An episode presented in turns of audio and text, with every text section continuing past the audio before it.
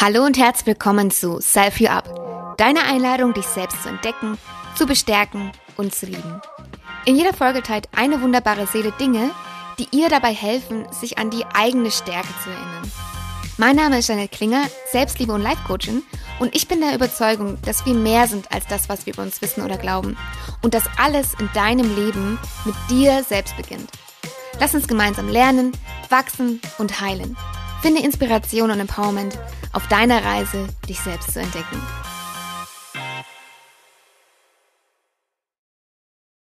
Sie trinkt ihren Kaffee am liebsten als koffeinfreien Cappuccino mit Erbsenproteinmilch. Ihre sehr guten Freunde würden sie als gefühlvoll, einfühlsam, offen, humorvoll, willensstark, verständnisvoll, zuverlässig, aufrichtig, direkt und mutig neuen und ungewissen Dingen gegenüber beschreiben. Ihre beste Freundin sagt auch, ich finde es wirklich toll, dass du dich wichtig nimmst und gleichzeitig für die Leute da bist, die dir wichtig sind. Das kann nicht jeder vereinen. Für sie bedeutet sich selbst zu entdecken, hinter ihre Gefühle und Gedanken den wahren Grund zu erkennen und sich immer wieder neugierig zu beobachten. Sie litt je zehn Jahre an Depressionen und ist nun seit zehn Jahren frei davon. Ihre Tochter erfuhr mit sieben Jahren Schulangst und letztlich entschied ihre Familie sich hier für einen komplett anderen Weg. Sie sagt, nur weil wir nicht ins System passen, heißt es noch lange nicht, dass man krank ist, auch wenn einem das viele einreden wollen. Sie wendet sich von einer Führungsposition ab und folgte ihrer inneren Stimme und ist zum Online-Coach geworden. Noch weit vor Corona, obwohl alle gesagt haben, sie sei verrückt, zu glauben, sowas geht.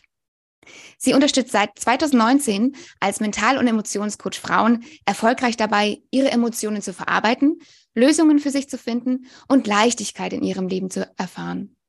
Auf ihrer Homepage schreibt sie, Herausforderungen, vor die du gestellt wirst, kannst du oft einfach nicht verändern. Was du aber verändern kannst, bist du selbst und wie du damit umgehst. Christiane Baumann, willkommen bei Self You Up. Hallo, liebe Jeanette, ich freue mich unglaublich hier zu sein. Es war eine so schöne Einleitung und äh, ja, ich bin ganz verzaubert. ich freue mich auch, dass du heute hier bist und ich habe direkt eine Frage an dich. Deine beste Freundin schätzt an dir, dass du dich wichtig nimmst und zeitgleich auch für andere da bist. Nun ist es ja für viele gar nicht so einfach, vor allem auch für uns Frauen, beides zu vereinen. Also sich selbst wichtig zu nehmen, aber auch gleichzeitig für andere da zu sein. Wie bringst du da die Balance zustande? Oh, das war ist eine ganz, ganz gute Frage, weil das war natürlich nicht immer so leicht für mich. Also ich habe mich da auch erst finden müssen, denn ich habe auch erst ähm, alle anderen an erste Stelle gestellt, bevor ich kam, habe aber dann relativ schnell gemerkt, dass ich mich dabei verliere. Und genau in diesem Prozess, wo ich mich dann befunden habe, habe ich genau das hinterfragt und habe dann gesagt, okay, wie kann es sein, dass äh, ich mich an letzte Stelle stelle? Denn diese Kraft, die ich von innen heraus, ähm, sage jetzt mal, äh, produziere, kann ich ja nur auf Dauer produzieren, wenn ich mir selbst genügend Bedürfnisse gebe, wenn ich mir Liebe gebe, wenn ich mich fülle mit den Dingen, die mir gut tun.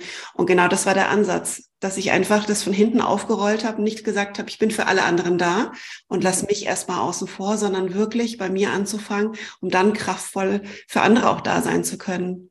Ja, Fill your own cup first, so heißt es ja auch oft. Doch manchmal ist dieser Switch gar nicht so einfach, ja, weil ähm, dieses, ich nehme jetzt mal Zeit für mich, ja doch oft auch noch so ein bisschen gelabelt wird, okay, das ist egoistisch, wenn ich jetzt mir Zeit für mich nehme. Aber es ist ja an sich auch genauso, wie du sagst, man kann ja auch nur für andere da sein, wenn man selber genug Energiereserven hat, die man dann auch weitergeben kann. Also wenn man selber irgendwie am Low Bottom ist, was will man dann noch für jemand anderes tun? Hast du irgendwie einen Tipp, wie man es leichter machen kann oder wie man starten kann? Also von heute auf morgen zu sagen, okay, ich nehme mich jetzt wichtig und bin da dann irgendwie im Balance, ist ja doch nicht möglich. Ähm, was wäre denn vielleicht so ein erster kleiner Schritt? Hm. Also ich glaube, der erste kleine Schritt ist wirklich auf ähm, seinen Körper mal zu hören. Der Körper ist ja immer der das Sprachrohr der Seele. Und wenn ich schon das Gefühl habe, ich äh, mein Herz schlägt die ganze Zeit total hoch und ich bin so im Struggle, dann wirklich mal zu fragen, okay, vor was was was bringt mich denn so? Ich sage jetzt mal in die ins Struggle und ähm, das Herz ist ja auch so ein bisschen die Verbindung zu sich selber. Und wenn ich das Gefühl habe, das Herz rast und rast und rast, dann ist es auch für mich so ein Stück weit das Gefühl und auch das Symptom, das es so ein bisschen beschreibt, ich laufe vor mir selber weg. Mhm. Und ähm, wenn man das schon wahrnimmt, wirklich die Hand auf, aufs Herz zu legen, sich selbst mal so ein bisschen zu beruhigen und wieder auch so ein Stück weit zu sich zurückzukommen, ähm, das ist, glaube ich, der erste Tipp, den ich habe, um einfach ein bisschen mehr Ruhe ins System zu bekommen und dann wirklich zu gucken, okay, welche Bedürfnisse habe ich eigentlich? Stille ich die in meinem Alltag oder übergehe ich die ständig, um eben immer nur für andere da zu sein oder um zu funktionieren? Mhm. Wie das ja auch in unserer Gesellschaft oft ähm, gefordert wird, dass wir immer irgendwie funktionieren, dabei uns aber selbst so, so extrem entfernen von uns selber, dass wir dann irgendwann auch gar nicht mehr wissen, was sind eigentlich meine Bedürfnisse. Und mhm. ich glaube, das ist so der, der erste Schritt, sich erstmal selbst zu beruhigen und auch nicht alles irgendwie in Frage zu stellen. Ich glaube, das ist die größte Gefahr, die wir machen können, ist, dass wir erstmal dann alles in Frage stellen, sondern wirklich zu gucken, okay, wo kann ich denn als erstes letztendlich die Stellschraube drehen? Und das ist nur mal herauszufinden, wo sind meine Bedürfnisse. Es ist tatsächlich so, dass ähm, wenn irgendwas nicht passt, das so auf das ganze Leben irgendwie ausgeweitet wird, okay, alles ist gerade irgendwie schlecht. Wenn man da aber dann mal ein Stück zurückgeht und sich vielleicht mal ja so einen Kreis malt und so die ganzen Lebensbereiche einzeichnet und dann mal so einschätzt, okay, wo stehe ich denn hier gerade, ähm, dann sieht man oftmals, dass es gar nicht so schlimm ist, wie man gedacht hat und es vielleicht so ein, zwei Bereiche gibt, gibt, die man ja vielleicht, wo man ein bisschen nachjustieren kann, aber auch, dass die selten bei Null irgendwie sind. Ja, also man ähm, dramatisiert ja dann auch nochmal ganz gerne ne, und erzählt sich dann selber nochmal äh, zusätzlich Geschichten. Ähm, deswegen finde ich es ganz schön, wie du sagst, dass man ähm, erstmal wieder ja, hinguckt äh, und sich auch fragt, was sind denn auch für Bedürfnisse in den einzelnen Lebensbereichen, die vielleicht gerade noch nicht erfüllt sind oder nicht in dem Ausmaß, ähm, damit ich mich zufrieden fühlen kann. Ja, mhm. super schön. mm.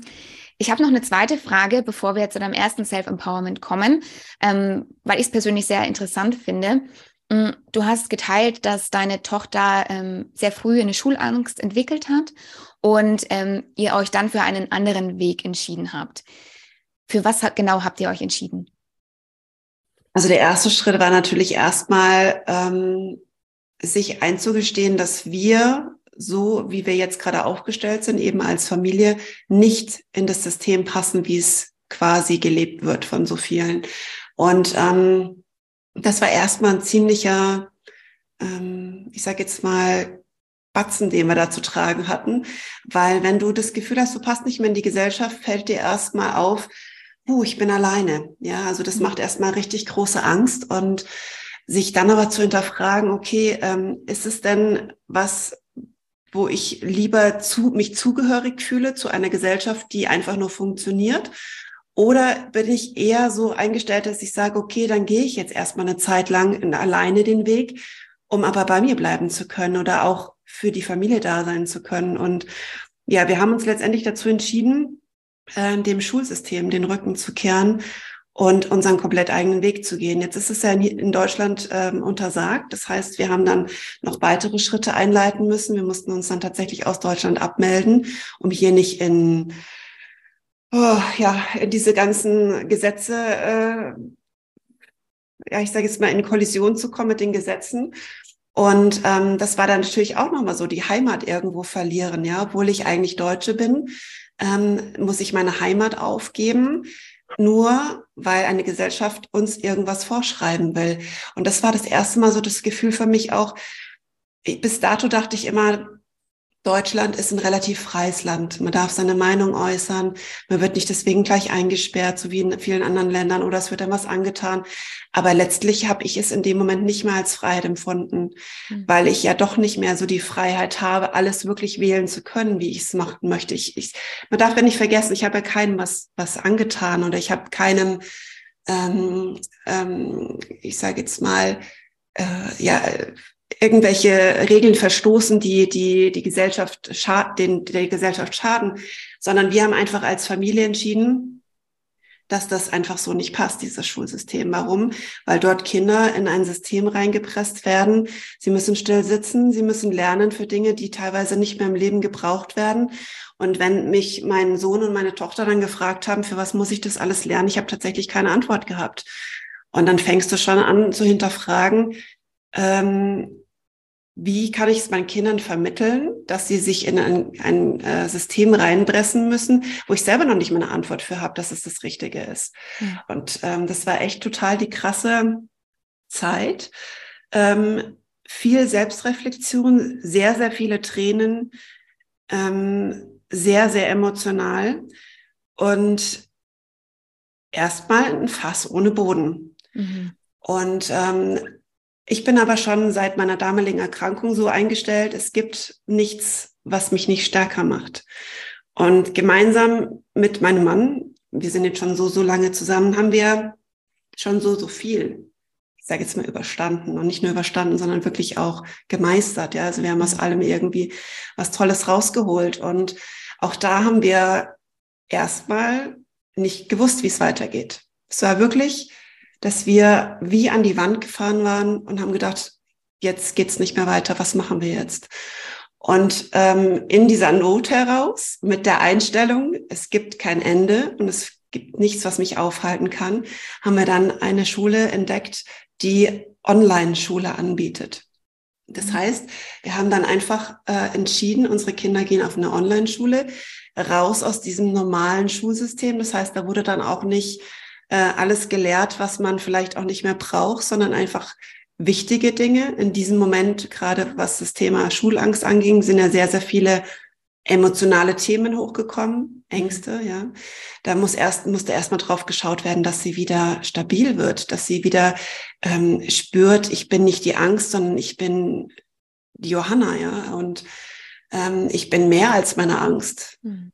Denn das hat sich ja wirklich nur auf dieses eine Thema bezogen, was sich aber dann so krass ausgeweitet hat, dass sie plötzlich vor allem Angst hatte. Wir durften gar nicht mehr von ihr weichen. Also es war so, als wenn sie ein hm, komplettes Vertrauen in die ganze Welt verloren hat. Und wenn du dann dein Kind so siehst, äh, macht das natürlich auch total viel mit dir als Eltern. Also das ist mhm. extremst, was da abgeht. Und du hinterfragst nochmal viel, viel mehr und durchläufst tatsächlich auch nochmal den eigenen Prozess der Schule. Und ich habe für mich selber festgestellt, ich habe da eigentlich auch nie reingepasst ich habe da auch einfach nur funktioniert und war froh, wie das Ganze vorbei war. Mhm. Und ähm, ja, deswegen, also das war so unser Weg raus aus diesem, aus dieser Norm rein in was Neues. Und auch das darf sich ständig verändern. Auch hier haben wir jetzt nochmal einen neuen Weg für uns entdeckt, der ja gerade jetzt nochmal passt. Deswegen nichts, was jetzt gerade aktuell ist, muss auch noch in fünf Jahren oder zwei Jahren aktuell sein. Das darf sich immer verändern. Und ich glaube, das ist auch was, was total wichtig ist, dass wir uns selbst eingestehen, alles ist wandelbar. Ja. Ja. Danke, dass du das so offen teilst. Also ich finde es mega, mega spannend und ich finde es richtig schön, dass ihr für euch als Familie individuell geschaut habt, okay, was kann unserem Kind gut tun, was tut uns als Familie gut. Und also ich glaube, es hat wahrscheinlich auch selber so diesen, diesen Gedanken, man stellt sich erstmal gegen das System obwohl man ja eigentlich erstmal nur einen Schritt zurückgeht und guckt, okay, passt das zu einem? Und wie du schon sagst, hier in Deutschland, wir haben eigentlich keine wirkliche Wahlmöglichkeit. Also sobald das Kind schulpflichtig ist, ähm, muss es in die Schule. Ähm, ob man jetzt selber mit dem Schulsystem äh, konform ist oder nicht, aber es gibt keinen anderen Weg. Ähm, ich selber, ich habe noch keine Kinder, hm, bin aber auch recht kritisch, weil also ich war auch, also am Anfang war ich schon gerne in der Schule, weil jeder in der Schule gewesen ist und es hat auch Spaß gemacht. Ich lerne einfach auch gerne. Aber irgendwann, wenn man gemerkt hat, okay, ich lerne hier irgendwelche Sachen, das werde ich niemals mehr anwenden, weil es macht mir überhaupt gar keinen Spaß. Also ich bin kein Mathe-Ass, äh, keine Ahnung, ich kann vielleicht Prozent rechnen, aber mehr brauche ich halt auch nicht. So, ne? Ich brauche keine krassen mathematischen Formeln. Vektorrechnungen und sowas, das interessiert mich nicht so. Äh, und dass wir da einfach, ja, da auch individuell schauen dürfen, was, was interessiert das Kind. Es gibt ja ein paar Ansätze, ähm, wie die Montessori-Schule, aber da ist es ja halt auch trotzdem auch noch recht schulisch. Ja, es ist schon ein bisschen anders und äh, vielleicht ein bisschen freier, aber dennoch noch sehr eingezwängt. Und nicht für jeden passt das halt, dieser Weg. Äh, und dann zu sagen, oder auch für sich zu erkennen, okay, es passt zwar nicht, aber wir sind jetzt noch nicht unnormal. Und ich glaube, das ist auch richtig schön, oder ich finde es richtig schön, dass ihr auch erstmal dem Kind den Raum gegeben habt, erstmal auch das zu verarbeiten, also die Ängste auch aufzuarbeiten und ihm auch die Sicherheit oder ihr die Sicherheit gegeben habt, du bist nicht falsch oder an dir ist nichts falsch, nur weil du nicht in das System passt. Und ich glaube auch, dass sie wahrscheinlich nicht oder mit höchster Wahrscheinlichkeit nicht das einzigste Kind ist, was nicht in dieses System passt. Nur trauen sich, glaube ich, viele nicht, diese Frage sich zu stellen, passt das überhaupt? Oder wie du auch schon sagst, hier in Deutschland gibt es auch, auch, keine anderen Wege tatsächlich. Mhm. Ich glaube auch, ähm, es wird einfach so propagiert, dass, dass es Einzelfälle sind. Also jetzt natürlich, ich öffne mich ja sehr, sehr oft zu diesem Thema. Ich, du glaubst gar nicht, wie viele Anrufe ich ähm, in der Woche habe. Genau, Mütter, die verzweifelt sind, weil sie einfach auch ein Kind haben, das nicht mehr in die Schule gehen möchte, nicht mehr möchte, weil sie keine Lust haben, sondern weil sie einfach panische Angst entwickeln. Und panische Angst darf man ja auch nicht ähm, so, so unterschätzen, indem dass man immer gleich krank ist, sondern es ist einfach so, dass ich merke, ich gehe meinen Bedürfnissen nicht nach. Ich mhm. stehe, gehe ständig über meine Grenzen drüber. Und es ist so krass, weil ich selbst als Coach ähm, predige, das quasi förmlich jeden Tag mehrfach meinen Kundinnen, geh nicht über deine Bedürfnisse, schau auf deine Werte, ja. achte auf deine Grenzen. Ja, wie kann ich denn da meinem Kind vermitteln? Nein, du musst in die Schule, weil das ist jetzt Pflicht und du musst jetzt da einfach durch. Das war schon immer so und es wird so immer bleiben. Boah, das, da kriege ich jetzt noch echt ein Kloß im Hals, weil das kann ich nicht machen. Mhm. Also das hat so krass kollidiert mit, mein, mit meiner inneren Einstellung zum, zum Leben, dass ich gedacht habe, nee, das, das geht einfach nicht. Und ich kann dir ganz ehrlich sagen, diese Kinder, die Schulangst entwickeln oder Schulphobie, gibt es ja ganz viele verschiedene Begriffe dazu, ähm, die, die werden immer lauter, weil sie einfach laut werden müssen, um gehört zu werden. Wenn du leise deine Bedürfnisse äußerst, kommst du nicht weiter. So traurig wie es ist, aber es wird nicht wahrgenommen, weil dann wird es weggeschoben. So schlimm ist es ja noch nicht. Erst wenn wir, so zumindest habe ich so das Gefühl, erst wenn wir in Deutschland krank sind, egal ob es körperlich oder physisch, also physisch oder psychisch ist, erst dann werden irgendwie Leute mal hellhörig und, und denken, okay, was ist da los? Jetzt muss geheilt werden. Anstatt vorher zu achten, warum ist es überhaupt so weit gekommen? Warum muss ich überhaupt eine Diagnose bekommen, damit ich endlich mal vielleicht mich ausruhen darf oder mal meinen Bedürfnissen und Werten folgen darf? Also finde ich so strange, diesen Gedanken. Mhm. Und äh, die Kinder, die jetzt so laut werden, ich danke ihnen von ganzem Herzen, weil die rütteln uns wach das, was draußen gerade in der Welt passiert, auch diese ganze Aggression, das ist ein Wachrütteln für uns alle, um einfach mal zu überlegen und zu überdenken, was wir hier eigentlich alles mit uns machen lassen und selber auch machen. Ja, dazu habe ich zwei äh, Gedanken. Also erstmal, ich finde es auch richtig gut, dass so viele ähm, das auch in Frage stellen oder auch sich trauen mittlerweile auch das ähm, nach außen in Frage zu stellen oder halt auch ihre Bedenken äußern. Ähm, in Deutschland ist es halt oft so, wenn sowas hochkommt, es wird dann erstens, also oftmals halt wieder kleiner geredet ähm, von Politikern und ja, unserer Wirtschaft, unserem System. Ähm, und es dauert einfach auch so lange, bis da mal wirklich Bewegung reinkommt. Also es gibt andere Länder, da wird es wirklich ernst genommen oder schneller ernst genommen und auch schneller agiert. Bei uns in Deutschland ist es halt immer so, so langsam. Und ich glaube, das ist auch etwas, was echt frustrierend sein kann, vor allem wenn man gerade eine Mama ist und ein Kind daheim hat, was jetzt gerade akut einfach Schulangst hat und jetzt einfach auch noch ein paar Jahre vor sich hat, bis, bis Deutschland mal so weit ist, äh, vergehen wahrscheinlich noch mal so fünf bis zehn Jahre höchstwahrscheinlich. Ähm, optimistisch gesprochen, bis da mal Bewegung reinkommt. Ähm, was halt dann auch irgendwie wieder Frustration bringt, weil jetzt hat man, kann man trotzdem noch halt nicht die Möglichkeit, irgendwas zu tun. Ähm, und ich finde es auch richtig schön, dass du auch so offen drüber sprichst, weil genau das, was du am Anfang gesagt hast, es gibt, es ist halt kein Einzelfall. Ähm, und es darf halt auch gehört werden. Und ähm, ist richtig toll, dass ihr für euch eine Lösung gefunden habt und äh, du da auch bereit bist, auch ähm, anderen Müttern auch zu helfen ähm, oder auch Unterstützung zu geben. Erstmal, ihr seid damit nicht alleine, ich kann es verstehen. Ähm, das und das haben wir gemacht. Was könnte euer Weg sein? Ja, also das, das finde ich richtig toll. Es ist, glaube ich, echt eine große Debatte, die wir beide wahrscheinlich nicht äh, lösen können, aber ich finde es ähm, richtig, also ich sehe das auch so. Und ich glaube, die Hörerin, es gibt vielleicht so die eine oder andere, die es auch nachfühlen kann in Bezug auf Arbeit. Ja, wenn man irgendwo angestellt ist und irgendwann morgens aufwacht und merkt, okay, irgendwas passt nicht mehr und man schleppt sich doch noch jeden Tag in die Arbeit und merkt, okay, also ich kriege jetzt jeden Tag irgendwie mal Kopfschmerzen oder ich bin voll auf krank, mir ist übel, keine Ahnung. Das sind ja auch so körperliche Symptome, wo man auch sagt, oder die ja auch zeigen, okay, irgendwas passt nicht, ich arbeite hier auch gegen meine Werte. Und wenn man das dann mal feststellt und sich dann dagegen entscheidet und für einen anderen Job und man merkt, okay, wie viel freier man sich wieder fühlt, wie viel leichter, ähm, dann kann man das wahrscheinlich nachvollziehen, was auch vielleicht deine Tochter jetzt gerade mitgemacht hat. Ja, am Anfang war es halt sehr dicht, sehr eng, es gab keinen Weg und jetzt macht sie etwas, was ihren Werten entspricht und wahrscheinlich fühlt sie sich auch viel leichter und freier und fröhlicher und ähm, ja auch wieder diese, vielleicht auch diese, un, diese kindliche Unbeschwertheit, die vielleicht vorher weg gewesen ist, ja. Mm, absolut. Aber wenn wir jetzt gerade von eben genau diesen Themen sprechen, weil du auch gerade das nochmal gleich den Switch gekriegt hast zum Erwachsenenleben. Genau diese Frauen landen jetzt bei mir, die auch schon in der Kindheit ihre Werte und ihre Bedürfnisse nicht gelebt haben, weil es einfach nicht angebracht war, aus irgendwelchen Gründen auch immer. Es muss nicht immer in der Schule sein, es kann auch zu Hause einfach gewesen sein. Ja. Aber und das halt über, über Jahrzehnte teilweise mit sich herumgeschleppt haben und dann irgendwann merken, oft ist es so der beginnende Wechsel, also äh, wenn einfach ähm, ein Wechsel des, des Lebens ansteht und man sich dann doch fragt und zurückblickt, okay, was habe ich denn letztendlich in meinem Leben ähm, gemacht, was mir wirklich was gebracht hat oder das mich weiterentwickelt hat, was mich erfüllt hat und es mir Freude bereitet hat. Und ganz, ganz viele haben da überhaupt gar keine Antwort drauf und fallen dann tatsächlich in so eine Art Ich-Krise und in ein Loch.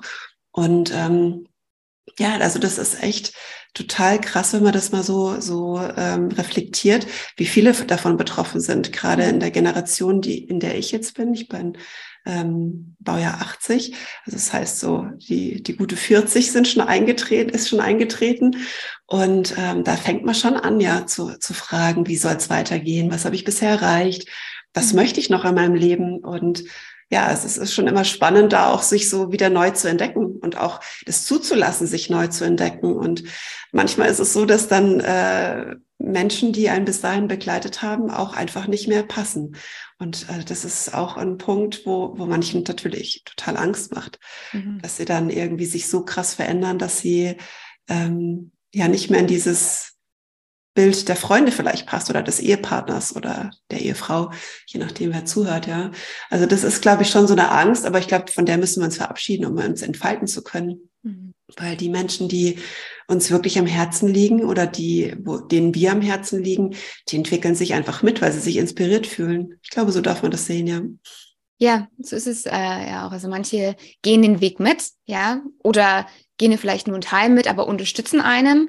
Oder manche wenden sich vielleicht ab, auch weil sie sich selber vielleicht Angst haben, weil sich da gerade so viel verändert und ihr eigenes Weltbild ja dadurch auch irgendwie ins Schwanken kommt. Oder wenn bei dir gerade so viel passiert und du veränderst dich, nur wächst, ähm, dass sie sagen, okay, das ist mir jetzt gerade ein bisschen too much und die wenden sich dann auch ab. Aber das darf auch sein. Also ähm, ich glaube, wichtig ist, dass man ja sich das selber irgendwie auch nicht vergisst und lieber stellt man sich die Frage später als nie, ja, ist es das, was ich noch möchte oder ähm, irgendwas passt nicht? Ähm, ich, ich stelle mir jetzt mal ein paar andere Fragen, als wie ich es vielleicht die letzten 30 Jahre gemacht habe und guck mal, was dann, was dann möglich ist. Oder ich befasse mich jetzt mal tatsächlich mit meinen Bedürfnissen und Werten oder fange jetzt auch mal an, ähm, die zu leben, ähm, weil jetzt vielleicht dann irgendwann die Kinder groß oder alt genug und sind jetzt so ein bisschen, können ein bisschen auf ihren eigenen Beinen stehen und jetzt bin ich mal dran. So. Und lieber zu spät als nie, weil ich glaube, das Traurigste ist, wenn man irgendwie, keine Ahnung, irgendwann am Sterbebett liegt und sieht die ganzen paar verpassten Chancen, ähm, die man vielleicht hatte oder Möglichkeiten. Und meine Ansicht ist auch, für uns ist so viel mehr möglich, als was wir gerade jetzt wissen. Und ich finde, wenn man sich dafür öffnet, also ich sehe das immer wie so eine Landkarte unseres Lebens. Und es gibt so viele dunkle Flecken, die wir noch gar nicht kennen. Und ähm, sich da auf diese Entdeckungsreise zu geben, deswegen auch immer die Frage nach, ähm, was bedeutet Selbstentdeckung für dich, sich da mal auf den Weg zu machen, was da noch alles im Verborgen liegt. Ich glaube, das ist sehr, sehr öffnend. Ja. Mm, total. Ja, absolut. Weg von der Norm und einfach rein ins Neue. Ja glaube, wir kommen jetzt mal zum ersten Self-Empowerment. Mhm. Etwas, was dir in der Vergangenheit geholfen hat, dich an deine innere Stärke zu erinnern. Und hier hast du gemeint, die Frage, das soll alles sein. Du steckst in einer Ich-Krise damals und ähm, was du brauchtest, waren Entscheidungen. Nimm uns gerne einmal mit in deine damalige Lebensrealität. Mhm. Also ich hatte es ja vorhin schon kurz gesagt, mir ging es äh, zehn Jahre gar nicht gut. Bin dann tatsächlich in, in später dann in eine Depression gefallen und später dann auch wieder aus der Depression in eine Ich-Krise. Also es sind immer so Stufen, die ich durch, durchlebt habe. Es war nie ähm, der, ich sage jetzt mal, der stetige Fall nach unten und auch nie der stetige Fall nach äh, oder Aufstieg nach oben, sondern es war wellenartig, wie das Leben einfach auch so verläuft. Und ich habe mich dann immer wieder in den Tiefpunkten, habe ich mich gefragt, soll es wirklich gewesen sein, dass ich jetzt immer wieder dieses, diese Wellen so krass erleben muss, dass es immer wieder so tief geht und es mir wirklich nicht gut geht und ich alles dann, das habe ich damals gemacht, alles in Frage gestellt habe. Also ich habe dann alles, wirklich alles in Frage gestellt und alles war dann plötzlich doof und nichts war mehr gut und ähm, ja und die Frage, soll das jetzt alles gewesen sein, womit ich mein ganzes Leben jetzt verbringen darf, diese Höhen und Tiefen ständig aushalten zu müssen, zu feiern, zu fallen, zu feiern, zu fallen. Und ich habe mir dann gedacht, nein, ich unterbreche das Ganze jetzt. Ich mache so eine Art Wellenbrecher und entscheide für mich, dass dieser Tieffall nicht mehr so mein Leben steuern soll. Mhm. Und ähm, das habe ich echt gut hinbekommen. Es war nicht von heute auf morgen, definitiv nicht. Es war ein Prozess. Und aber diese Phasen, wo es nach unten ging, wurden immer kürzer und weniger intensiv, als ich diese Entscheidung für mich getroffen habe. Und das Fatale, was ich jetzt auch noch mal ganz klar und deutlich sagen möchte, ist, ähm, ja, ich habe damals eine äh, Diagnose bekommen, Depression. Und ich kann dir nur eins sagen, diese Diagnose hat mich noch tiefer fallen lassen. Eine Diagnose heißt nicht immer zu wissen, wo man hingehört. Eine Diagnose kann auch sein, dass man sich da drin richtig suhlt und noch mehr aufgibt. Mhm. Weil man hat ja jetzt quasi eine Antwort auf sein Problem. Aber was will ich denn mit dieser Diagnose? letztlich will ich doch eigentlich nach vorne wieder schauen und den Weg nach oben wiederfinden. Was aber, finde ich, sehr, sehr schwierig ist mit einer Diagnose, sich davon wieder zu befreien, weil ist sie einmal ausgesprochen, ist sie einfach in deinem System. Mhm. Dein komplettes Nervensystem ist darauf ausgerichtet. Und wenn ich auch mir damals nicht habe eingestehen wollen, dass ich das habe und immer wieder gesagt habe, ich schiebe das weg und ich nehme das gar nicht so wahr, das habe ich nicht. Es war ausgesprochen und es war in meinen Zellen einfach da. Und ähm, immer wieder, wenn es dann brenzlig wurde und wo dann gesagt wurde, ja, Christian, das gibt's doch nicht, bist du schon wieder krank oder bist du schon wieder irgendwie ähm, abgekattet von der Welt, weil ich halt einfach alle Telefone ausgeschaltet habe, ähm, dann zu sagen, ich habe Depression. Das war dann meine tollste Ausrede, die ich jemals hatte. Mhm. Aber letztendlich hat mich die 0,0 weitergebracht. Im Gegenteil, es, wie gesagt, sie hat mich eher tiefer fallen lassen. Und als ich die Entscheidung getroffen habe, auch diese Diagnose für mich aufzulösen, und das habe ich damals sehr, sehr gut hinbekommen, nach einem langen Weg äh, mit Hypnose und mit ähm, einfach auf Zellebene dann auch noch, seitdem ist das raus aus meinem System. Und ich rede darüber jetzt zwar, und das ist ja das, was ich mit Hypnose oder mit, mit Energiearbeit machen kann. Ich kann das, was war, nicht ausradieren. Was ich aber machen kann, ist die Emotionen dazu zu kappen. Das heißt, dass mich im heutigen Leben es nicht mehr steuert. Mhm. Ich sehe es als ein Bild ohne Emotionen. Und genauso soll es auch sein, wenn ich das, wenn ich das quasi nicht mehr steuern soll im aktuellen Leben. Und die Entscheidung war die beste, die ich für mich treffen konnte. Und das lehre ich zum Beispiel auch in meinen Coachings, weil ich sage, identifizieren mit etwas, was negativ ist, ist der falsche Weg. Mhm. Ja. Ja, weil unser Selbstbild steuert einfach auch unsere weiteren Gedanken, Gefühle und Handlungen. Ne? Wenn ich sage, ich bin depressiv, ähm, unbewusst oder bewusst, ja, dann macht das einfach ganz viel, ja. Also wie zum Beispiel, du, dass du dann halt den, dein Telefon kapst und das dann auch immer wieder sagst, dass du ähm, Depression hast und das dann einfach auch ich will jetzt nicht sagen, also Anführungszeichen aus, Ausreden, ja, ich kann jetzt nicht, weil ich habe ja das ja. Ne? Also, dass man sich da immer wieder so ein bisschen zurückzieht in, in diese, in diese Diagnose. Ja, also das Selbstbild ist echt extrem stark. Das heißt, du hast für dich Hypno Hypnose entdeckt, um mit diesen Emotionen, die damit verbunden sind, ähm, mit denen arbeiten zu können oder sie verarbeiten zu können. Hast du sie dann mit, ähm, mit neuen Emotionen verknüpft oder? Mhm. Also ich habe natürlich erstmal das Unterbewusstsein bereinigen müssen von, von ich sage jetzt mal, äh, nicht so schönen äh, Erlebnissen, die ich so hatte, die natürlich auch dann die Depression letztendlich irgendwo ausgelöst haben. Mhm. Jetzt muss ich aber dazu sagen, dass es bei mir eine genetische Depression war, wo sowieso von Haus aus jeder gesagt hat, die wirst du niemals loswerden, du musst damit lernen, umzugehen. Mhm. da muss ich heute mal groß lachen, weil äh, ich bin seit zehn Jahren depressionsfrei und habe nicht einen Tag dann irgendwie den Gedanken daran verschwendet, ich muss damit leben. Überhaupt so, nicht. Ja. So stark, seit, ja seit es, seit es aufgelöst war. Aber das ist definitiv so. Wir versuchen halt immer ganz, ganz oft, und so arbeitet ja auch die Psychologie heute immer noch, leider Gottes, die Psychotherapeuten oft, dass sie nur versuchen, im Bewusstsein etwas zu verändern. Das heißt, eine Einstellung zu etwas zu verändern. Aber das funktioniert halt einfach nicht so. Und man weiß ja mittlerweile auch von der Gehirnforschung her, dass es da einfach viel, viel stärkere Vernetzungen gibt als das Bewusstsein, nämlich das Unterbewusstsein. Mhm. Und wenn ich da alte Programme nicht auflöse in Form von Diagnosen, von schlimmen Erlebnissen, dann werde ich selbst im Bewusstsein alles machen können und du wirst es nicht verändern können. Ja. Das, es funktioniert nicht. Weil 95 Prozent, es gibt verschiedene Thesen, aber 95 Prozent macht das Unterbewusstsein, also nur fünf Prozent des Bewusstsein. Also wieso erlaube ich mir zu, zu glauben, dass fünf Prozent mein Leben verändern können? Wird nicht funktionieren. Auf ja. Dauer. Ja, das Unterbewusstsein ist extrem stark. Da kann man vielleicht also an der Oberfläche die fünf Prozent bearbeiten, zum Beispiel mit, ähm, also nichts gegen Affirmationen, die haben schon ihre Wirkung auch, ne? Aber ich mache jetzt oberflächlich, ich sag mir das einmal am Tag und dann hoffe ich, dass diese fünf Prozent, die ich da mache, irgendwie was bewirken. Aber wenn ich nicht in die Tiefe gehe, okay, warum glaube ich denn, dass ich nicht gut genug bin, zum Beispiel, ja? Ähm, dass man wirklich aufarbeitet, wo kommt denn das her, wird mich das Unterbewusstsein immer wieder in diese in Lagen versetzen, die mir beweisen, dass ich nicht gut genug bin. Ja, oder ich werde Handlungen tätigen, die genau das dann ähm, lostriggern. Genau. Absolut. Also man darf das Bewusstsein, Unterbewusstsein auf jeden Fall mitnehmen. Cool. Und Hypnose ist sozusagen ein, ein Tool, ich kenne mich nicht so gut aus, deswegen frage ich, um das Unterbewusstsein ähm, damit zu ziehen. Mhm, genau. Also es gibt ja mehrere Formen von Unterbewusstseinsarbeit. Ich habe jetzt nur Hypnose genannt, weil mir das damals sehr, sehr geholfen mhm. hat. Es gibt auch EMDR, das ist auch sehr, sehr wirkungsvoll. Aber es ist schon so, dass das Unterbewusstsein letztendlich dann dazu animiert wird, also durch diese Trance, die du dann erlebst. Es ist nicht so, wie man das im Fernsehen sieht, dass man dann äh, nicht mehr weiß, was man tut. Das ist, wird leider Gottes falsch dargestellt, sondern das ist einfach ein, eine Art, äh, du kannst es dir so ein bisschen vorstellen, wie wenn du äh, in den in die, in die Schlafphase des REM-Schlafs gehst, also wo mhm. du Traumverarbeitung hast. Das ist meistens die Phase, wenn du merkst oder du jemanden Schlafenden beobachtest, wenn die Augen hin und her gehen.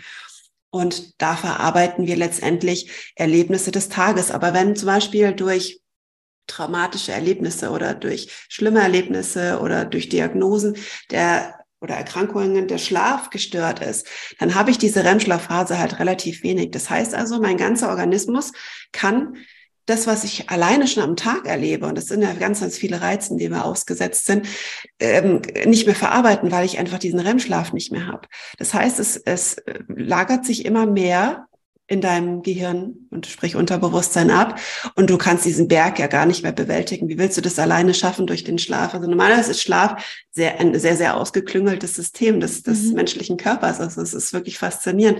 Nur wenn ich halt eine Schlafstörung entwickelt habe aufgrund von verschiedenen Dingen, dann habe ich halt die Möglichkeit nicht mehr ähm, Dinge aufzuarbeiten und dann können halt eben Tools helfen wie Unterbewusstseinsarbeit mit Hypnose, EMDR, es gibt noch weitaus mehr, die mir dann halt einfach helfen, das quasi künstlich herbeizuführen, diese Verarbeitung und kann dann diese ganzen Erlebnisse erstmal ähm, auflösen, neutralisieren. Also wie gesagt, du wirst sie nicht aus deinem System löschen können. Mhm. Es ist einfach ein Teil deines Lebens, aber du kannst die Emotionen dazu verändern. Und wenn du dich vorher beispielsweise ähm, wie du vorhin gesagt hast, nicht gut genug fühlst, kannst du dieses, äh, diese Emotionen auflösen und kannst eine neue drüber legen, nämlich dann, wie möchtest du dich stattdessen fühlen? Mhm.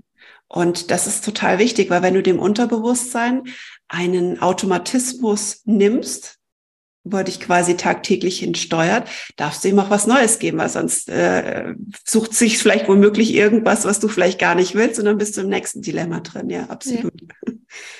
Mega, mega spannend.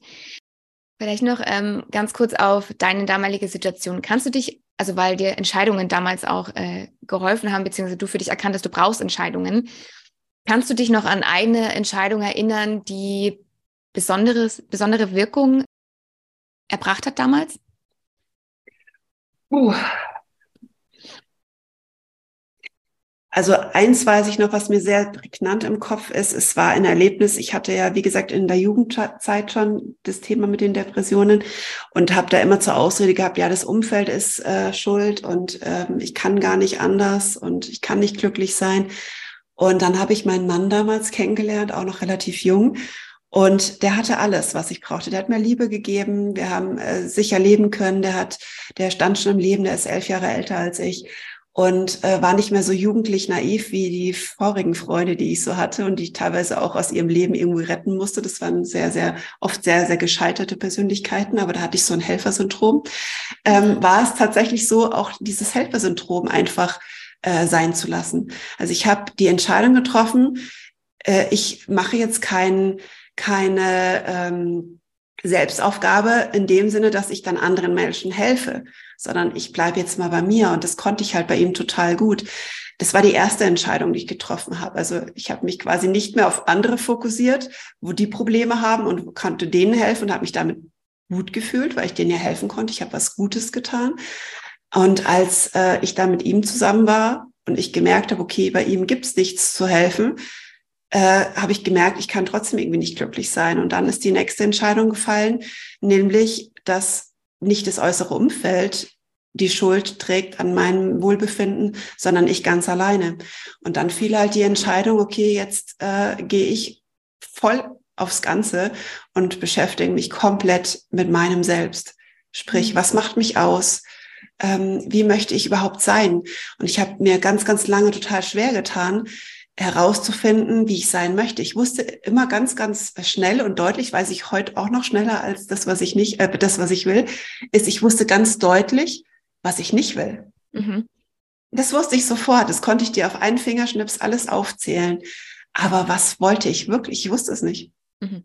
Also ich bin total auf die, ja, auf die Reise zu mir selbst gegangen. Es hört sich manchmal ein bisschen äh, poetisch an, aber es war wirklich so. Ich musste erst mal wieder herausfinden, was will ich überhaupt.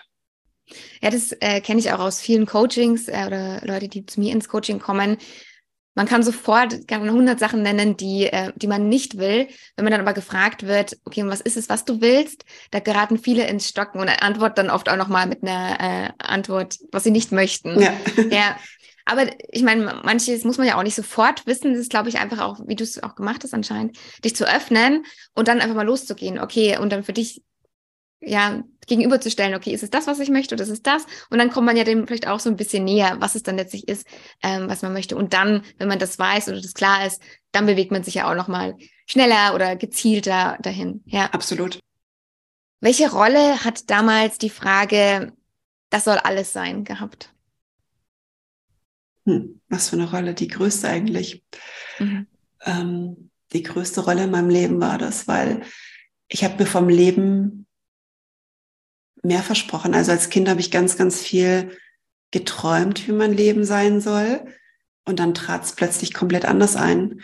Und ich konnte mir nicht vorstellen, dass meine kindliche Intuition mich da so enttäuscht hat oder so, so falsch geleitet hat. Und ähm, deswegen, glaube ich, habe ich an dieser kindlichen Naivität auch so lange festgehalten, glaube ich, dass das Leben mehr bietet als Herausforderungen und schlimme Erlebnisse und mh, mm, Krankheiten, das, was man halt alles so rundherum mitbekommt, ne?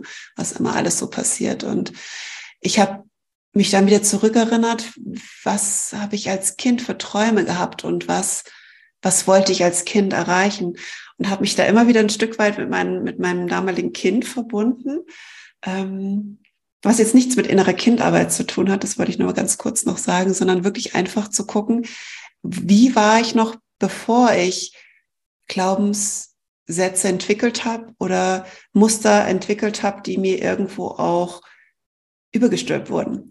Also es das heißt, so das pure Sein zu sein. Und das hast du einfach als Kind, weil du dann noch so ein bisschen, also es muss relativ früh als Kind stattfinden, weil du ja relativ schnell geprägt wirst durch, durch, durch, durch Handlungsweisen deiner Eltern oder der Gesellschaft. Und ich dann mich immer wieder versucht habe, daran zu erinnern. Und das war halt so, dass ich gedacht habe, okay, jetzt stehe ich da, habe trotzdem all das, was um mich herum passiert, nämlich Krankheit, unglücklich sein, äh, innere Leere teilweise, nicht zu wissen, wo geht der Weg hin. Und dann habe ich gedacht, das, das soll alles gewesen sein. Deswegen stehe ich jeden Morgen auf. Nee. Mhm. Also da war für mich auch, also ich muss auch ganz ehrlich zugeben, es war für mich ein Zeitpunkt auch, ähm, wo ich wirklich auch den Gedanken mal hatte, ähm, ob ich auf dieser Welt noch sein möchte. Und ähm, aber allein dieser Gedanke hat in mir so eine große Angst ausgelöst, dass ich äh, gesagt habe, nein, stopp jetzt. Was sind das für Gedanken? Wohin geht das Ganze? Und dann gesagt habe, das kann es nicht gewesen sein. Und ich wusste aber auch da, die Entscheidung muss jetzt fallen, in diese eine Richtung zu gehen, nämlich in das, in das, was ich als Kind mir vorgestellt habe, dass das Leben einfach auch Spaß machen darf und dass das Leben von schönen Dingen gefüllt sein darf und der Fokus einfach darauf gerichtet sein soll. Und das ist, das hat es, ja, das, das hat die große Rolle darin gespielt, dass das nicht alles sein konnte. Ja. Danke, dass du das teilst. Ich finde es richtig schön, da gerade ein bisschen Gänsehaut, ähm, weil ich das, also ich mich, sehe mich da auch äh, komplett drin als Kind ist man halt irgendwie so voll offen und ich, ich verbringe deswegen auch ultra viel oder gerne Zeit mit Kindern.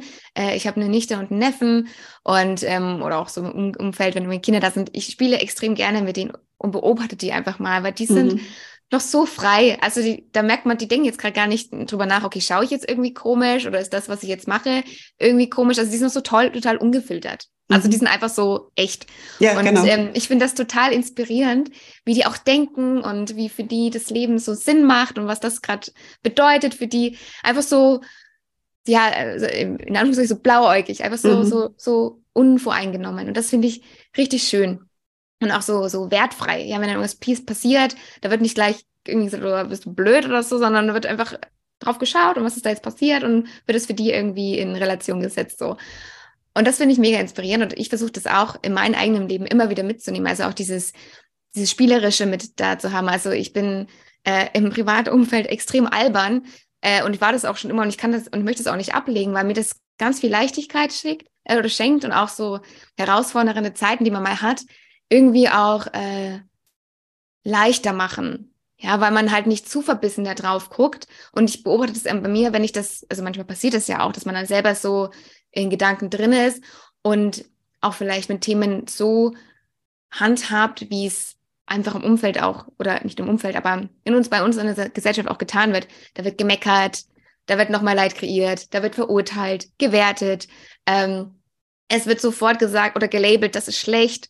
Ähm, ja, so, so wie man einfach, keine Ahnung, wenn man eine Zeitung aufklappt, die Bild, also ist es ja einfach totale Negativität.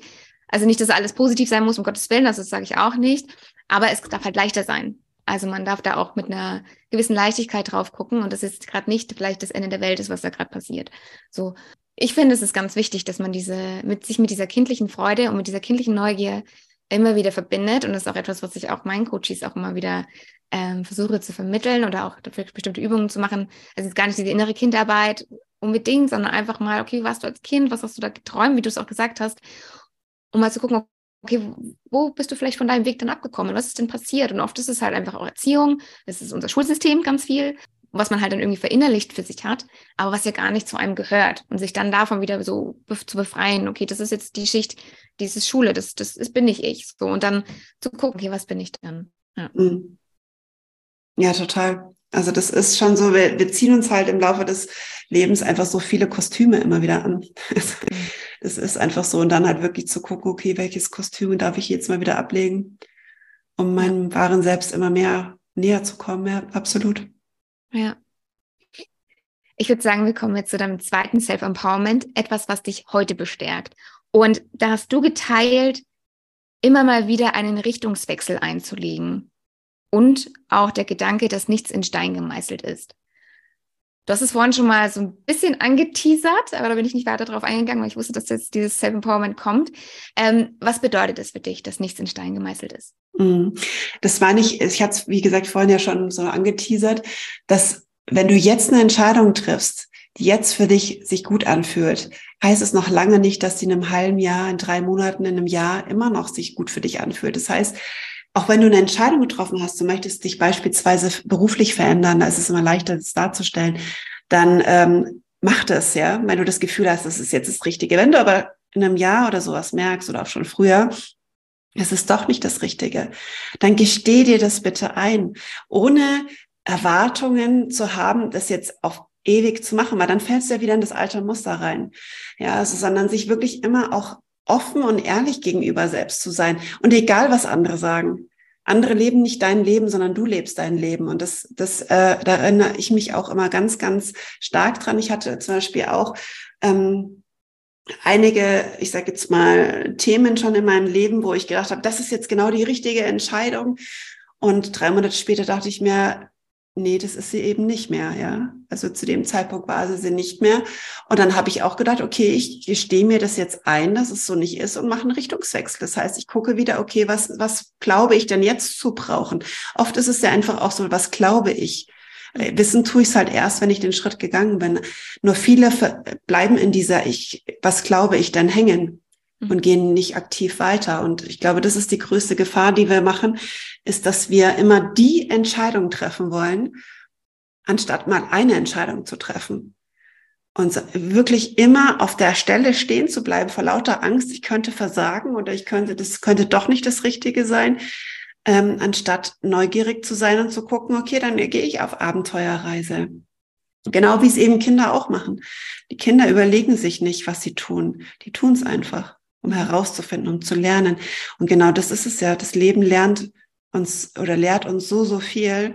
Da brauchen wir oft äh, gar keinen weiteren ja, ich sage jetzt mal Ausbildungsberuf, äh, wenn es um Persönlichkeitsentwicklung geht. Ja, wenn wir uns einfach mal unser Leben selbst betrachten und gucken, was hat mich denn am meisten weitergebracht, gestärkt oder geschwächt, dann kann ich da schon ganz, ganz viel rausziehen.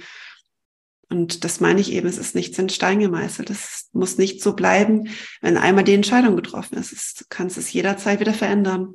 Ja. Ja, ich glaube, wo viele da vielleicht auch ein bisschen hadern, ist, dass man ja oft irgendwie keine Ahnung, durch Social Media oder vielleicht noch von früher, wo man einen Beruf gelernt hat und den hat man halt dann gemacht bis zum Ende, also wenn wir jetzt beim Berufsthema bleiben, ähm, dass ich, dass das Leben irgendwie geradlinig sein muss. Dass alles halt, okay, ich mache meine Ausbildung und dann bin ich halt da dort. Und wenn ich mich irgendwie anders entscheide oder einmal den Beruf wechsle zwischendurch, dann ist das schon so, hm, vielleicht eher kritisch du darfst dich verändern und du veränderst dich ja auch, also du entwickelst dich ja auch weiter und irgendwann passt vielleicht manches nicht mehr. Und dann eine Entscheidung zu treffen und den Schritt zu tun, kann halt echt hilfreich sein, um auch, auch nochmal da klarzustellen, okay, war das doch das Passende? Ich meine, man weiß es halt vorher einfach nicht. Und ich glaube, wie du schon sagst, viele verharren da einfach und trauen sich nicht, weil sie Angst haben, dass es halt falsch dann am Ende war. Und dann ist es halt oft so, wenn man merkt, okay, das war jetzt nicht richtig, dass die wenigsten damit gelassen umgehen und sagen, okay, das hat halt einfach nicht gepasst, sondern dass dann halt dieser innere Kritiker ganz laut wird, dass diese Selbstverurteilung extrem laut wird, weil es einfach, weil wir extrem geprägt sind, es geht halt alles in eine Richtung. Und wenn man da irgendwie von abweicht, ist das halt in Anführungszeichen nicht gut. Oder nicht gut genug oder schlecht oder wie auch immer, wie man das labeln möchte. Und ich glaube, das macht es halt extrem schwer. Und auch diese, was denken andere, wenn ich mhm. da jetzt das mache, ich kündige da jetzt und mach was, fang was an und dann sage ich nach einem halben Jahr, das taugt mir doch nicht. Was können andere dazu sagen? Ja, also das ist, glaube ich, auch etwas, ähm, wenn man da irgendwie ein Thema hat, das auch sehr hemmend sein kann. Aber du darfst dir wirklich auch mal bewusst sein, es ist überhaupt nicht schlimm. Es ist überhaupt nicht schlimm. Und lieber geh, treffe ich zehn Entscheidungen, bis ich dann mal da bin. Aber dann bin ich dort, wo ich sage, okay, das erfüllt mich jetzt komplett und das ist genau das, was ich machen möchte. Und dann mache ich das halt für den Rest meines Lebens, weil das taugt mir halt immer noch, ähm, bevor ich halt gar nicht losgehe und dann halt irgendwo versauer und merke, okay, ich lebe eigentlich gar nicht mein Potenzial. Es ist irgendwie, fühlt sich alles schwer und äh, lästig an. Aber ich bleibe halt hier, weil das ist der sichere Hafen. Mhm. Ja, absolut. Das ist äh, so wahr, was du gerade alles gesagt hast.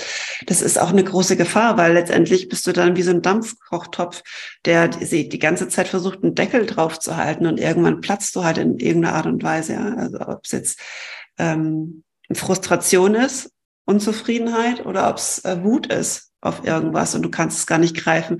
Letztendlich ist der Weg immer herauszufinden, was in einem selber los ist und welche Glaubenssätze ich mir ja also Tag ein und Tag aus wieder erzähle, über Jahre hinweg und ähm, diesen Deckel mal runterzuheben und einfach zu gucken, was passiert.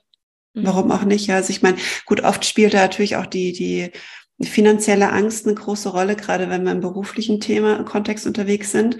Mhm. Ähm, das kann ich auch total nachvollziehen, weil wir halt einfach auch in einer Gesellschaft leben, wo, wo Geld eine große Rolle spielt. Mhm. Ähm, aber da gibt's auch Möglichkeiten. Ja, also man kann, muss ja nicht dann wirklich von heute auf morgen komplett alles aufgeben, aber man kann anfangen, nebenbei sich was aufzubauen und vielleicht die Zeit dann auch hinzunehmen, etwas weniger Geld zu haben, aber dafür erfüllter zu sein. Und äh, wie gesagt, lieber eine Entscheidung als keine Entscheidung. Und wenn es nur kleine Entscheidungen sind, es muss nicht immer die große Entscheidung sein. Muss nicht immer dein ganzes Leben gleich über Bord werfen und ähm, umkrempeln, sondern es darf auch einzelne Lebensbereiche betreffen. Ja, und sich auch bewusst zu machen, dass ähm, jeder Tag gepickt ist von kleinsten Entscheidungen, die, es war mir gar nicht bewusst, dass ja morgens aufzustehen und sich einen Kaffee zu machen, das ist eine Entscheidung. Ja, ich glaube, das nimmt vielleicht auch so ein bisschen diese Angst vor Entscheidungen, weil du triffst eigentlich am Tag tausende von Entscheidungen, oft ganz unbewusst, aber du bist eigentlich schon drin. Und wenn du da mal den Fokus hinlenkst, längst bewusst, okay, wofür, wofür was entscheide ich mich denn heute, nimm vielleicht auch so ein bisschen die Hemmung, überhaupt eine Entscheidung zu treffen, weil an sich machst du es schon jeden Tag. Mhm. Ja.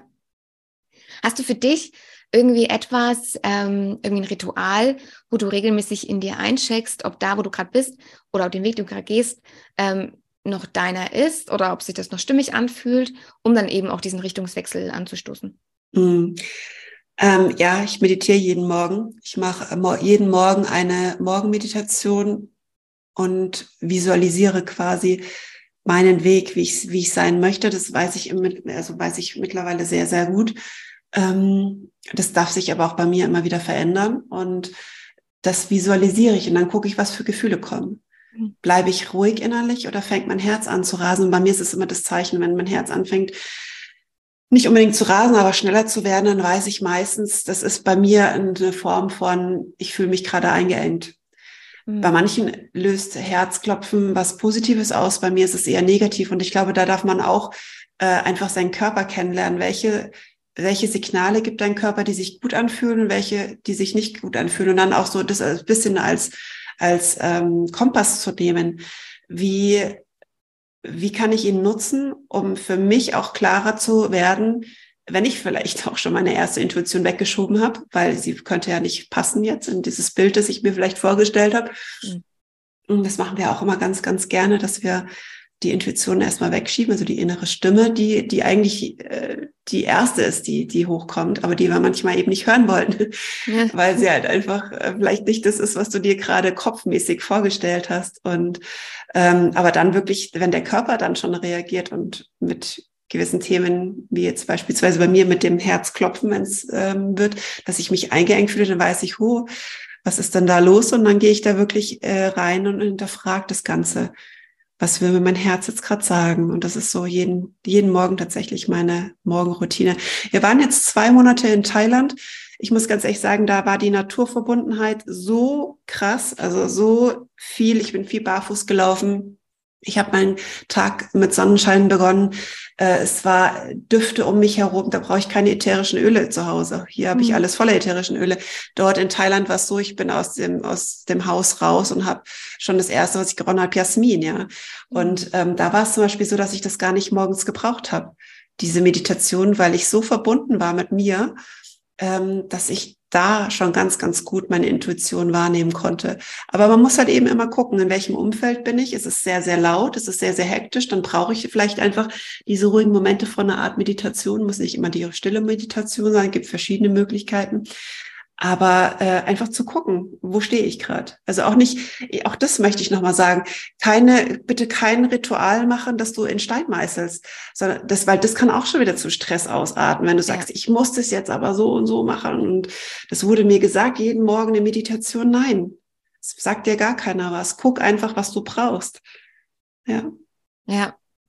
Ja, ich glaube, das ist auch so ein eine Routine ist eine Routine und die muss dann immer da sein. Nee, also eine Routine, auch die ist nicht in Stein gemeißelt, die darf sich auch verändern. Oder du hast vielleicht eine abgespeckte Version von deiner Morgenroutine, wenn es nur doch mal irgendwie, du stehst doch mal später auf oder irgendwas passiert, was du jetzt nicht voraussehen konntest, hast Kinder oder so, ne, wo du halt nicht so viel ja. nehmen kannst. Wie auch immer, passiert doch mal irgendwas, was man, man kann den Abend vorher alles planen und man steht am nächsten Morgen auf und weiß eigentlich nicht, was passiert.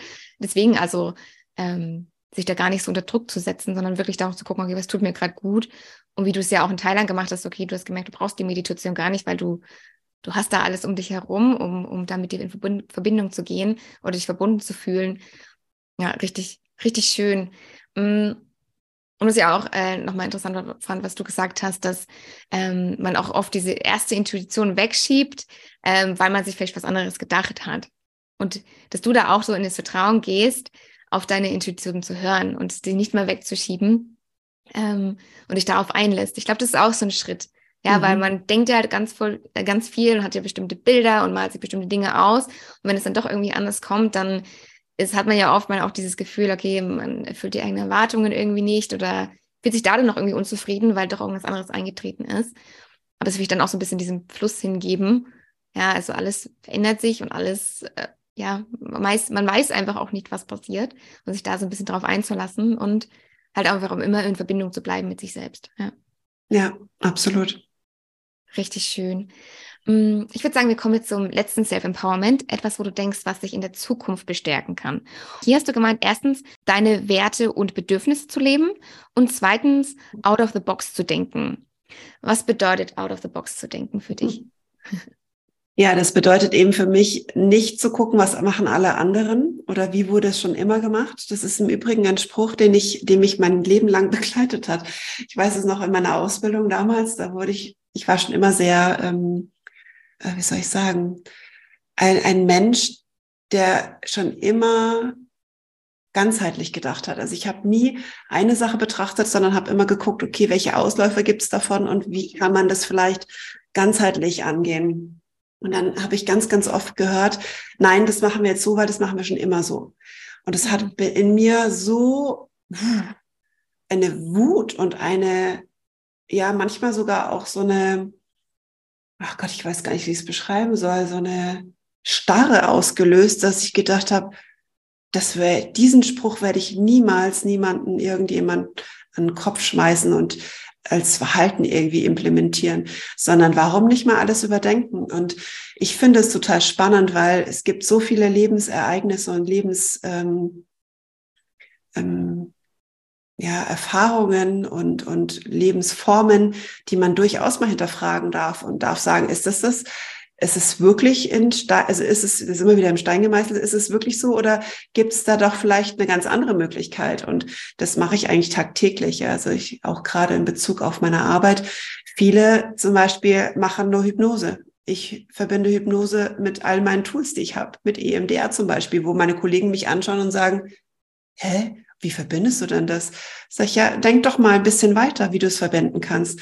Und die meisten haben gar nicht diese, diese Ressource oder diese Offenheit, ähm, mal was Neues, was Eigenes zu kreieren und ähm, eben raus aus dieser Box, aus dieser, was du dir vor, was du vorgegeben bekommen hast, äh, rauszudenken und was Eigenes draus zu machen oder, oder deines draus zu machen, ja. Und das kannst du auf alle Lebensbereiche ziehen. Also ähm, da gibt es so, so viele. Oder auch das mit dem Schulsystem.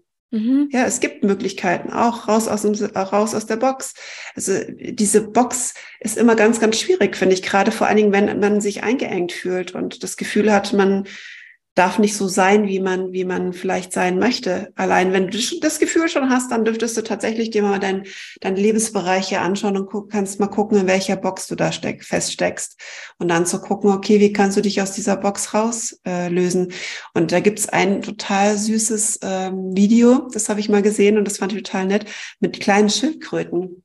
Ich weiß nicht, ob du das kennst waren, sind kleine Schildkröten, sind in einem Eimer gefangen und eine Schildkröte will einfach aus diesem Eimer raus, ja. Und äh, bei uns ist es ja oft so, dass wir dann wenn wir so ein Gefühl haben, wir müssen irgendwo anders hin, wir bekommen manchmal keine Hilfe. Und manchmal sind aber dann doch welche da, die einen unterstützen. Und so ist es auch bei dieser Schildkröte. Da die, diese Schildkröten merken, dass die es immer wieder versucht und immer wieder runterfällt. Und dann kommen andere Schildkröten und bauen quasi für sie so eine Art Stufe auf. Das heißt, die gehen dann alle aufeinander und, und machen so eine, so eine Stufe für die, damit die endlich rauskommt, diese Schildkröte. Und cool. genau, ja, das finde ich total das schöne Bild, weil such dir die Menschen, die dir helfen bei dem, was du vorhast und nicht die, die weggucken. Da musste ich auch gerade denken, ähm, dass es halt so viele Menschen da draußen einfach gibt, die dir genau bei dem, was du äh, erreichen möchtest oder was du für dich umsetzen möchtest, auch helfen können. Und wenn die Leute nicht dein Umfeld sind, dann ist es nicht schlimm, weil nicht jeder ist Coach oder kennt sich vielleicht in dem Gebiet aus, das ist völlig fein. Aber einfach die Augen offen zu halten. Es gibt Bücher bestimmt zu deinem Thema. Äh, lies ein Buch dazu. Ähm, YouTube hat mittlerweile auch echt extrem viele Sachen. Guck, schau, ob du da was finden kannst. Google danach.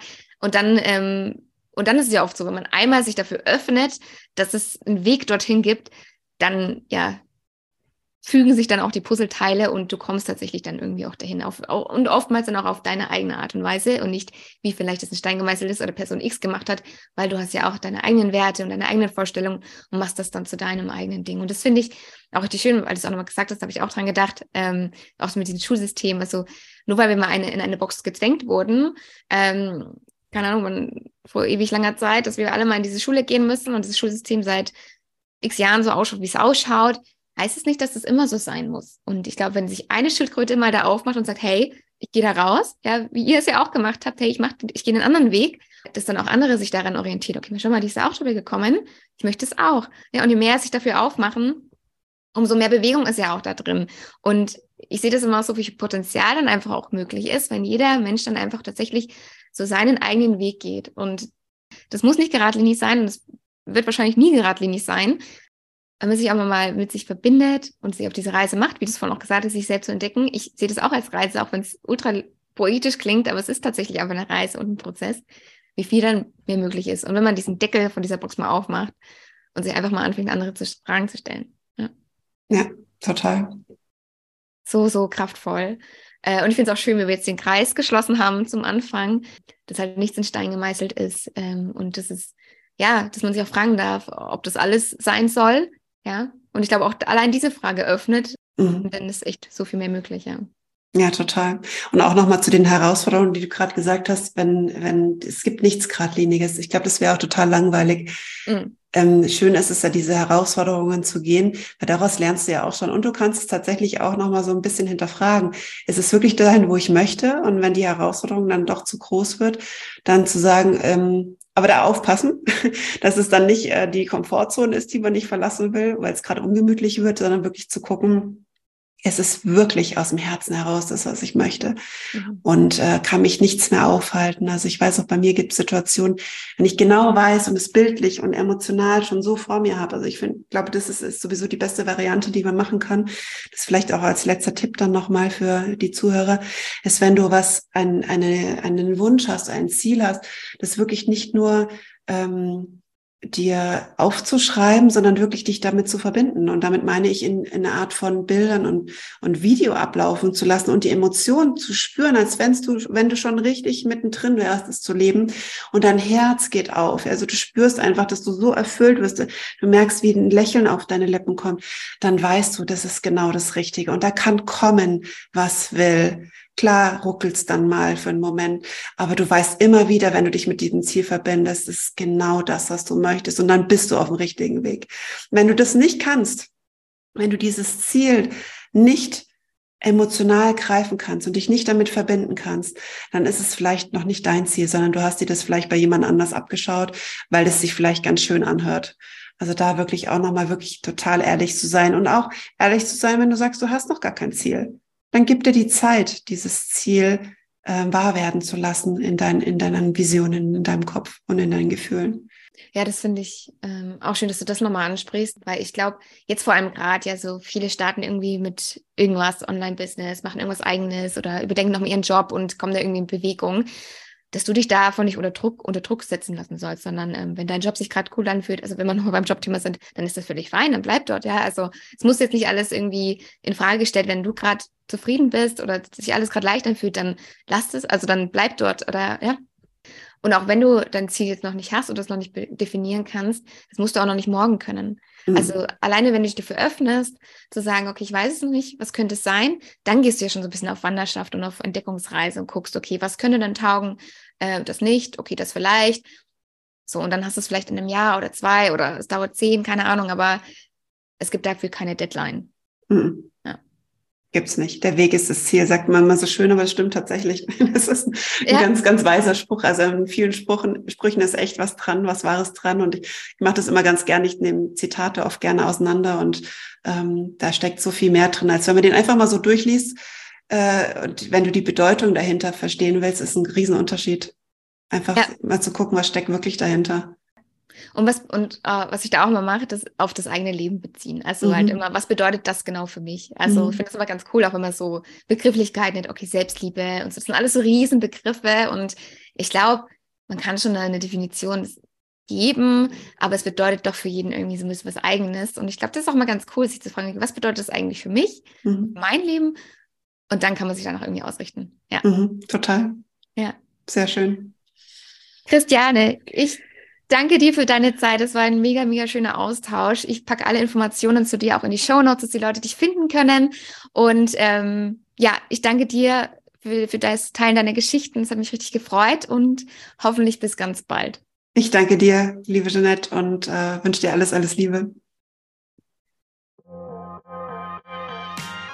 Wenn dir diese Folge gefallen bzw. dich inspiriert hat, dann abonniere gerne den Podcast, lass eine Bewertung und ein Herzchen da.